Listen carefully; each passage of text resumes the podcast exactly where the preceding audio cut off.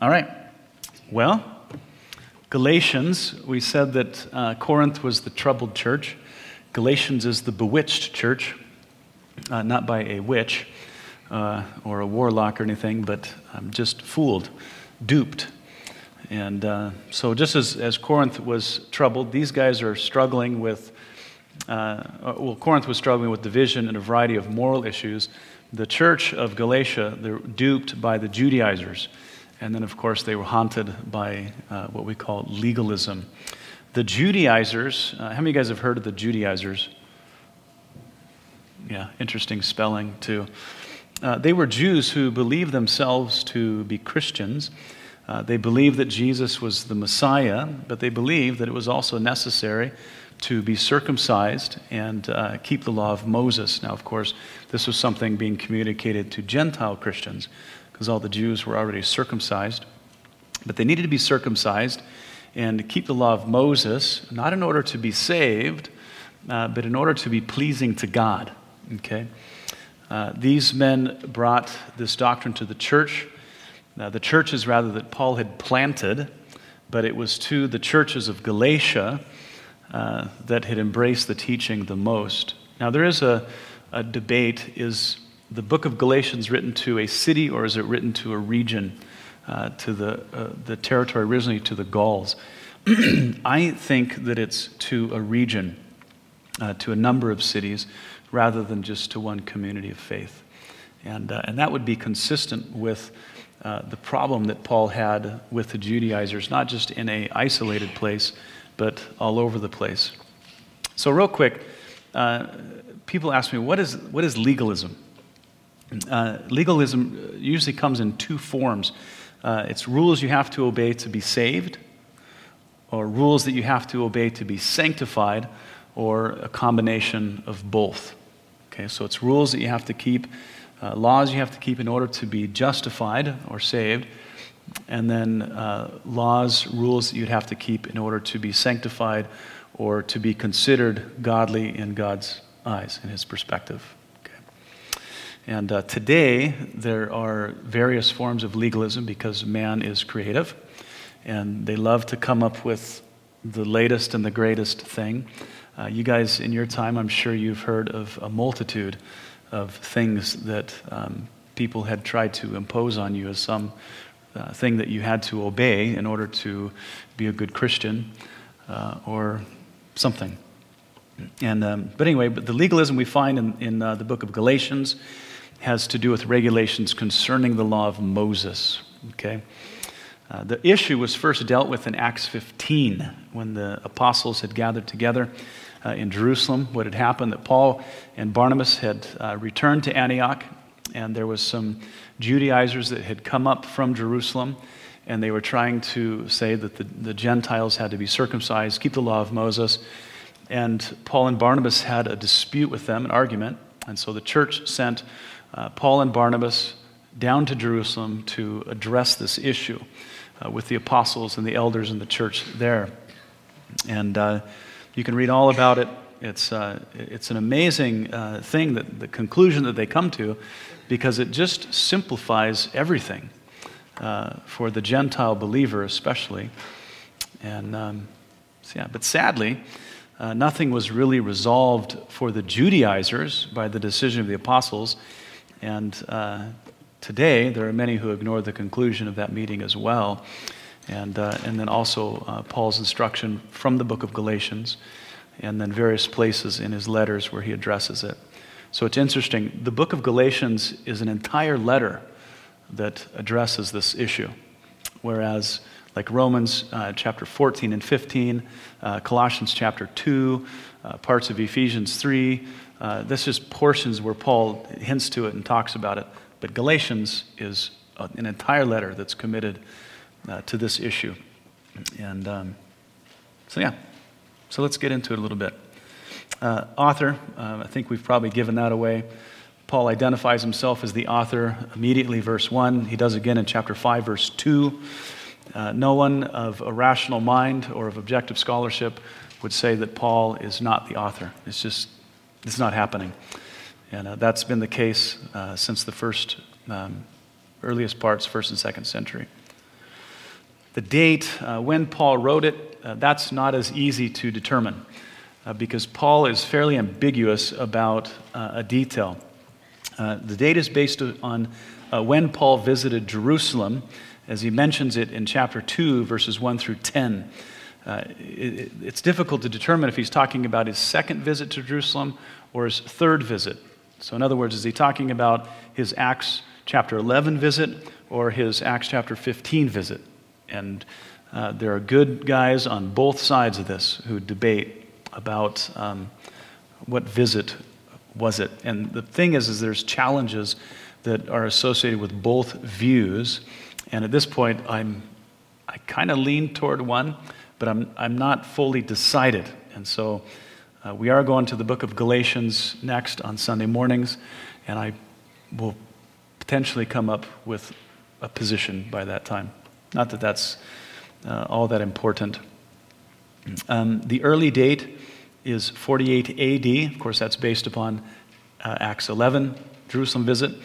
And then uh, the latter date is AD 55, which would be based upon his Acts uh, chapter 15 visit. Now, either date doesn't really affect the interpretation of the book. But one interpretation, uh, or one date rather, may not be so good for Peter. In uh, Galatians chapter 2, 11 through uh, 14, Paul confronts Peter uh, for persuading Gentiles that they need to eat kosher to please God. And uh, so he gets in his face. Uh, he calls him a hypocrite, not being straightforward about the gospel. If this event preceded the Jerusalem Council in Acts 15, uh, Peter's actions occurred before the conclusion of the council. Uh, and if Peter behaved this way after the council, then Peter was a worse hypocrite. Uh, but either way, uh, he's a hypocrite. Uh, and the reason is, is because in Acts chapter 10, he went to Cornelius' house, and when he is making his way back, he is confronted uh, by these people, and they say, You went into his house, mm-hmm, and you ate with them? Mm-hmm. And do you know what the implication is there? He wasn't eating kosher. He wasn't eating food that was clean. And, uh, and uh, Peter defends himself. And uh, so it makes me wonder if the Jerusalem Council shouldn't have happened in Acts chapter 11 uh, rather than waiting until it, it, boiled up and over in Acts chapter 15. but I think the, the Lord's timing obviously is best. So, um, the, the, the conflict then is so, how could he then go to Antioch and persuade Gentile believers to eat uh, as a Jew when he had not, uh, when he was with Cornelius. So, either way, uh, Peter was out of line. And that'll be a fun discussion when we get there on Sundays. What about doctrinal contributions? Um, now, quick, the, the real challenge of uh, uh, facing, I think, the interpreter of the book of Galatians is their knowledge of Romans. Uh, people, people love Romans, and so what they do is they immerse themselves in the language and the, the, the flow of Paul's logic in the book of Romans. And then, because there's similar language, they try to impose that on the book of Galatians as if Paul is trying to make the same point and as if he's coming to the same conclusion when he's not. And um, that causes a lot of problems. And um, yeah, I struggled for years uh, trying to, um, because I was assuming that Paul was using the same language in the exact same way. Uh, and then what I was doing was trying to harmonize that with the context. And I could never get him to harmonize. Me and Gabe have had this conversation. And, um, but as soon as I stopped forcing this, this narrow definition to the language and just allowed the context to define the terms, as we're supposed to do anyway, everything quickly harmonized, and uh, uh, which you just realize quickly that the problem is just with you, as always, right? When we have a, a conflict with the scriptures. So in Romans, uh, Paul's concern in chapter 3, verse 21 through 425 is legal righteousness. It's Christ's imputed righteousness to the believer That's what his whole discussion is about. But in Galatians, Paul's concern is practical righteousness, the righteousness that comes from walking by faith according to the power of the Holy Spirit. And that's why he has that big conclusion in chapter 5 about walking in the Spirit. Okay? So rather than Galatians uh, contributing anything new, uh, Paul brings a great deal of clarity to the issue of practical righteousness uh, versus this legal righteousness that we see in Romans. So he's not telling the Galatians how to get saved. That's what a lot of people have thought when they come to the interpretation of Galatians. He's not doing that.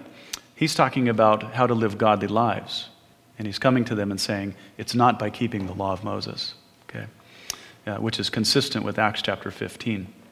Now, all evangelicals, uh, there's, and, and when I say all, I mean you cannot be an evangelical uh, if you believe that you can be saved by keeping the law. So there are no evangelicals that believe that.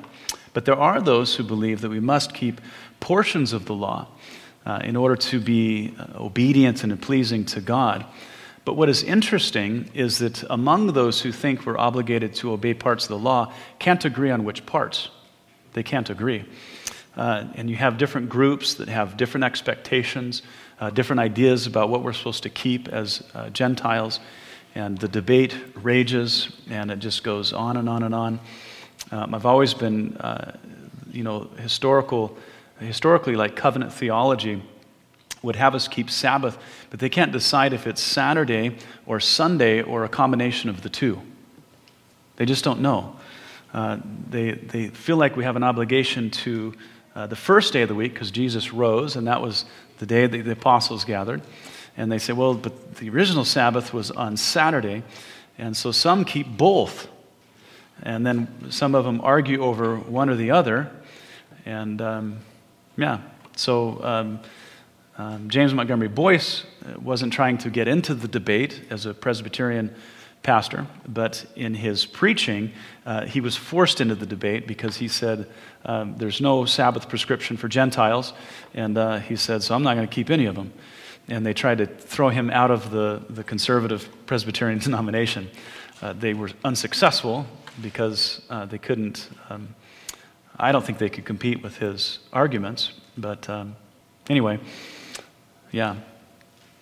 Um, uh, none of the groups that do this can account for the law uh, being fulfilled in its entirety by Christ, or that the establishment of the new covenant in Christ's blood has made all of it obsolete, according to the author of Hebrews in chapter 8 and one, I, one of the things that I think is very interesting is that no one, uh, no group is able to distinguish with any real accuracy or agreement between what is purely ceremonial law and what is not. They can't. And the reason is, is because the scriptures never do. Uh, Jesus talks about the law and the prophets. He never divides the law into various kinds of things, uh, but in the scriptures, the law is one. It's always one and it's always umbrellaed by the Ten Commandments, and everything else is an outworking of that, or a, a, a, um, with the sacrificial laws, it's, it's uh, making atonement for problems with it. And so everything is bound or hinges on the Ten Commandments. And um, so that's problematic because in almost every instance uh, where the New Testament says that we're not under the law, guess what the context is referring to? The Ten Commandments. Yep, nearly every single time. Uh, Romans chapter 7, uh, Galatians chapter 3, uh, 2 Corinthians chapter 3, uh, almost every single one of them is a reference to the Ten Commandments. In Galatians 3:10, uh, Paul said, "Everyone who is of the works of the law is under the curse." And then he quotes Deuteronomy 27, verse 26, "Cursed is the man who does not continue in all things uh, which are written in the law to do them. Uh, that's, and he quotes that in Galatians 3.10. And the interesting thing is, is that when you go to Deuteronomy uh, 27, a number of the commands mentioned there are drawn from the Ten Commandments. So Paul is staying consistent with himself uh, throughout the whole argument. And, um, and Paul is not trying to encourage people to be more committed to the law in order to avoid the curse. He's trying to keep people away from the old covenant and, uh, and get them to trust wholly in Christ and, uh, and become dependent upon His grace rather than some external uh, code of ethics. Okay? Uh, Paul makes that clear in Titus chapter 2. Uh, Paul, in the same section here, he says, Paul, God didn't give the law to help his people be righteous people. He gave them a law to point out their unrighteousness. He says in Romans chapter 3 that by the law is the knowledge of sin. He says in Romans chapter 7, by the law, sin becomes exceedingly sinful. Uh, the, the, idea is, I think I've used that before, it's like a, a magnifying glass. Uh, when you set on something and you draw it back, it makes whatever you're trying to magnify larger and larger. Sin, or the, the Ten Commandments rather, uh, has that effect on the human heart, is it shows you that your lie isn't just simply uh, a small infraction between people, but it's a violation of God's character. Uh, it's, it's sinful. It makes sin exceedingly sinful. And uh, so the law is, is meant to bring us to a place, an, an end of ourselves, to where we realize that there's nothing good in us, that we need Christ through and through. And um, yeah. And then Paul concludes, he says, Therefore, the law was uh, our tutor to bring us to Christ that we might be justified by faith. But after faith has come, we're no longer under a tutor. So it's clear. The law is the tutor. And uh, once we've come to faith in Christ, the tutor is put away. We're no longer under. And when Paul uses the word under, he means under its authority, under its jurisdiction. That's gone. And um, I remember reading a Presbyterian uh, pastor interpret this, and he said that it means that the law leads us to Christ for justification, and then Christ leads us back to the law for sanctification, that is, for practical righteousness. Uh, the text doesn't say that, uh, and it's the exact point that Paul is arguing against in the entire book. So it's like, it's very interesting. And then he says in Galatians 5 5, he says, For we, through the Spirit, eagerly wait for the hope of righteousness by faith not legal righteousness. We are not hoping for legal righteousness. Amen? If we're still hoping for that, we're not saved. Okay? We're hoping for the righteousness that comes by faith, a life of righteousness that comes through dependence on the Holy Spirit as we walk in His power, uh, not by observing the law. And that's why Paul places so much emphasis on walking in the Spirit to overcome the life in the flesh. Yep. So let's look at our, uh, our outline. I stole it from Geisler. He breaks the, the book up into three major sections. Uh, he calls it liberty stated, liberty defended, and liberty applied. So look at each of these real quick. Uh, liberty stated, uh, it's more of the introduction and Paul uh, preparing his argument. Chapter 1 and chapter 2 is all about Paul preparing his argument. So he's going to defend his apostleship, um, and then he's going to prove his apostleship by confronting Peter, and, uh, and then he will um, go into his whole argument. Uh, Paul says that he received the gospel independently from the apostles. We know that on the road to Emmaus, it was Jesus who uh, brought him to faith personally. It wasn't from a, an apostle or a delegate like Philip, it was just him and the Lord. And uh, that uh, plays into his calling as an apostle. Later on, he was received by the apostles who confirmed his calling. Okay? And then in chapter 2 is that confrontation with Peter uh, to kind of demonstrate, you know, Peter was a chief apostle. And um, Paul treated him like he was just another guy who was in violation of new covenant principles. And then there's liberty defended. He calls it a, a three point argument. Talks about what faith does, what law does, and what law is. Uh, with what faith does, he talks about a bunch of things. He says that uh, by faith we receive the Holy Spirit. Verse 2, by faith we receive uh, miracles. Verse 5, uh, that's chapter 3, by the way we receive justification, we receive sonship to Abraham, verse 7, and we receive the blessing of Abraham, verse 4. That's all stuff I'll get into when I teach uh, verse by verse through. He says, What uh, law does, uh, first, there's what law cannot do. he says it cannot annul the covenant of Abraham. Now, when you study the covenants, uh, and you study it in the context of Romans chapter 4 and here in Galatians chapter 3, uh, the covenant made to Abraham preceded the law. It preceded the law. So the promises and the blessings of the covenant with Abraham have nothing to do with the law. And Paul says that by the introduction of the law, it can't annul that, it can't take that away. So all of the promises and the blessings are experienced apart from the law. And we as Gentiles, we had nothing to do with the law. And so we just pick up on the, uh, the promise to Abraham, okay? Which I'm glad for. Um, and also, the law cannot provide the inheritance, verse 18. Then, what, what the law does, uh, it, he says it, it includes that everyone is a sinner. Remember, same thing in Romans 3 uh, 19 and 20. It, it, uh, it brings the knowledge of sin.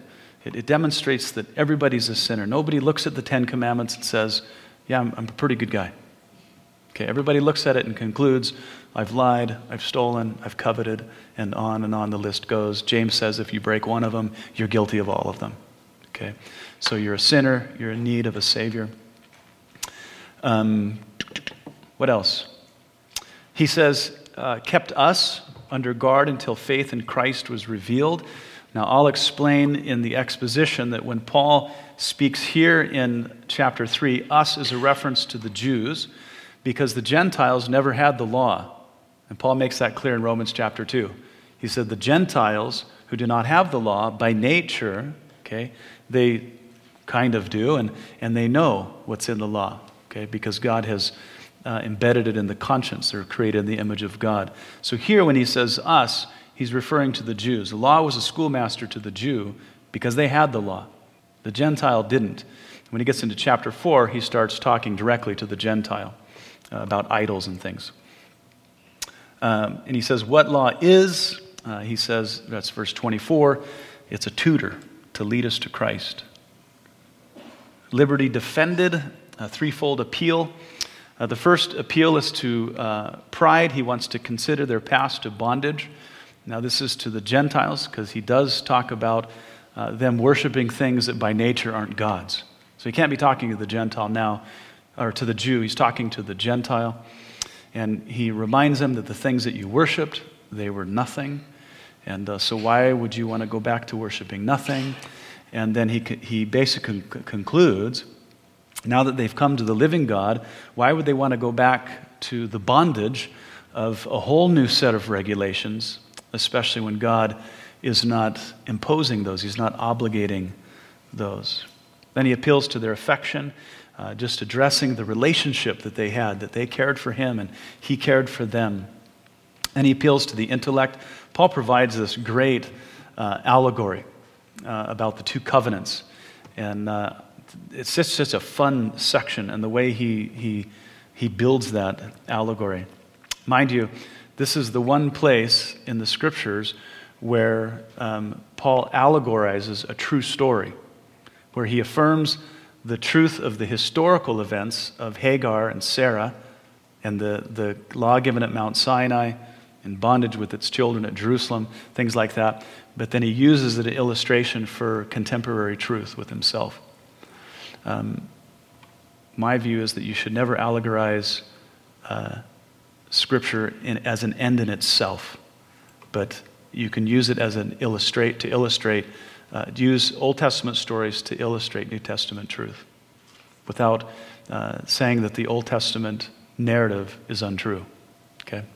Anyway, it's, it's a debate we can get into later. Um, all right, liberty applied. He says the greatest enemy to liberty is legalism. Uh, the greatest error in liberty is lawlessness. The greatest exercise of liberty is love. Can't argue with that, can you? Um, what do I want to say about that? The, the enemy of liberty, as we've already said, legalism consists of laws imposed on God's people that God is not imposing on them. Okay? And what is interesting is um, the, when you read the epistles of Paul, you never find him imposing old covenant principles on new covenant people, whether they're Jews or Gentiles. There's just no example of it. And, uh, and so, uh, as some would say, especially in covenant theology, is they believe in something called continuity. Uh, and they believe that the old covenant things are held in continuity with the new covenant. They're not really fulfilled and um, um, made obsolete as we would define them, especially as I've defined them uh, from Hebrews chapter 8. But they say that they, they just have continuity, they just flow in. And so a friend of mine says that whatever um, is not stated in the New Testament has already been stated in the Old Testament. But what about to the Gentile? Who would have taught the Gentile that if the apostles didn't? The Judaizers. They would be the only ones because we find no instruction like that in the New Testament. One of the, the peculiar things uh, in this is that the book of Romans, Paul had never been to Rome. So we can't say that, uh, as with like Ephesus and Corinth, well, Paul was already there and already taught them all those things. So people have used that argument, but when it comes to Rome and when it comes to Colossae, Paul had never been there. And he never says anything about those things. Okay, so who would have informed these Gentile converts of Old Covenant stuff if the apostles were not. It's the Judaizers. Yeah, it's very interesting. Um, the error that arises from uh, liberty uh, misunderstood as lawlessness, that is, immorality. You remember in the book of Romans, Romans chapter 6, verse 1, Paul says, Shall we continue in sin that grace may abound? They were using liberty as an opportunity for immorality. And that is not uh, what grace does. That's not what liberty does uh, when it's informed, okay? Uh, it doesn't create lawlessness, it creates loyalty to God. And then he says, the greatest exercise of liberty is love. And uh, I'll conclude here with some of these verses that Paul uses. He says, For in Christ Jesus, neither circumcision nor uncircumcision avails anything but faith working through love, Galatians 5 5. Circumcision, uncircumcision means nothing. Now, of course, when I say circumcision and uncircumcision, to most Westerners, uh, they go, that means nothing to me anyway. Okay? But when somebody was circumcised, they became a, we might say, a child of the covenant. As soon as they were circumcised, they became obligated, okay, to keep all of the law of Moses. And Paul says, circumcised or not means nothing, okay? Means nothing. It avails nothing. It does nothing for you, but faith working through love. He says, For you, brethren, that's Galatians 5 5.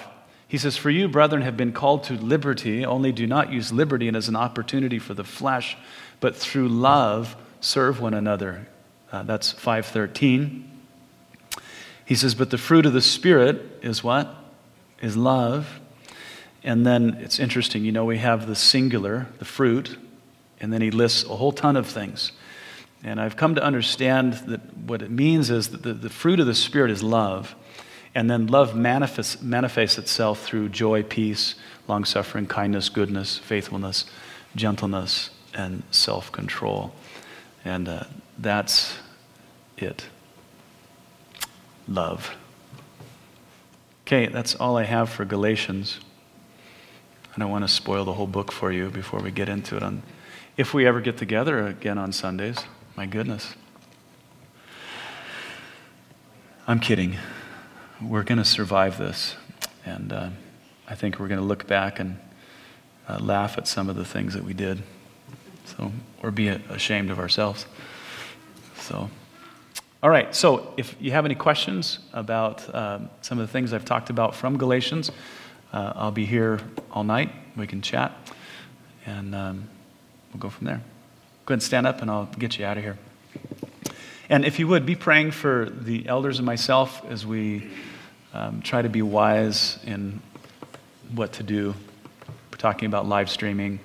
Of course, everything can be on the radio, but our, our concern is to serve people and continue to be a blessing. Did I say radio? Yes. I meant podcast on the internet.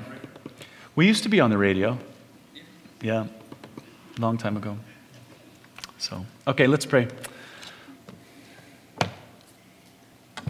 Well, Lord, as I think the great exhortation in the book of Galatians is, uh, as Paul says, stand fast in the liberty with which you've been liberated. Uh, remain free in this freedom that we've been given. And uh, do not be entangled again into a yoke of bondage, referring to the law of Moses, Lord. We want to live by grace. As Paul says in Titus 2, we want to be disciplined and empowered by grace as we walk in the Spirit. And um, yeah, so Lord, make us more like you, make us pleasing to you. And at the end of the day, Lord, that you'd smile upon us because you've been pleased by our conduct and our representation of you in the world. And Lord, I do pray for wisdom again for us as a church uh, and the leadership that we can make wise decisions that are most conducive, Lord, for what we read in Acts 2 about the, the fellowship and discipleship of your people. I pray, Lord, for the church that in the midst of the panic and chaos, that we would be of a sound mind and that we could bring calm to the world and that we could bring light uh, by the gospel. And so, um, Lord, just help us, we pray. In Jesus' name, amen. All right.